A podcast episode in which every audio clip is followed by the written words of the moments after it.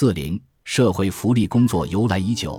从社会学的立场来讲，几千年来的中国文化似乎缺乏社会团体这一门思想学术，甚至孔孟儒家的学说，如《大学》《中庸》也根本没有提到社会的观念，更没有什么社会福利思想。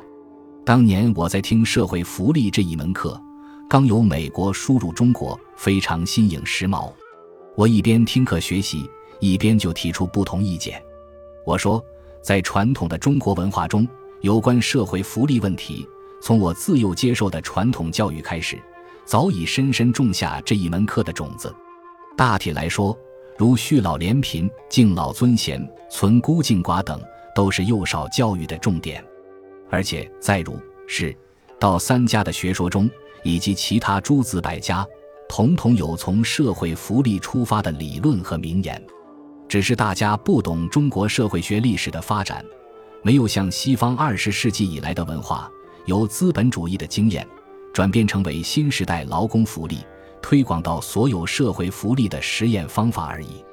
我只听了几堂课以后，那位在美国留学回来的博士教授就约我大谈其中国历史上有关社会学的知识。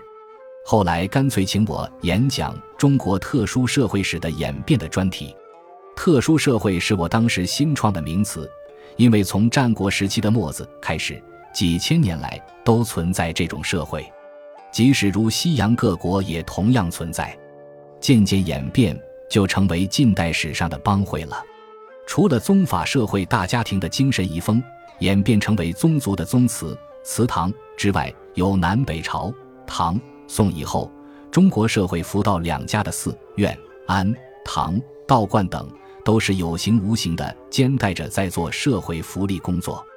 韩愈当时反对迎佛骨，接着便写了《原道》等大文章，反对佛老，更反对一般人去出家做和尚、做道士，认为是不是生产无父无君的不忠不孝。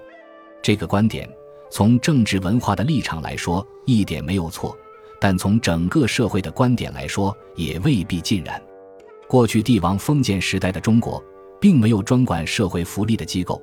如果没有这些寺院、庵堂、道观来收容那些官寡孤独的人，试问皇帝们、大臣们，包括韩愈老夫子，谁又来照顾他们呢？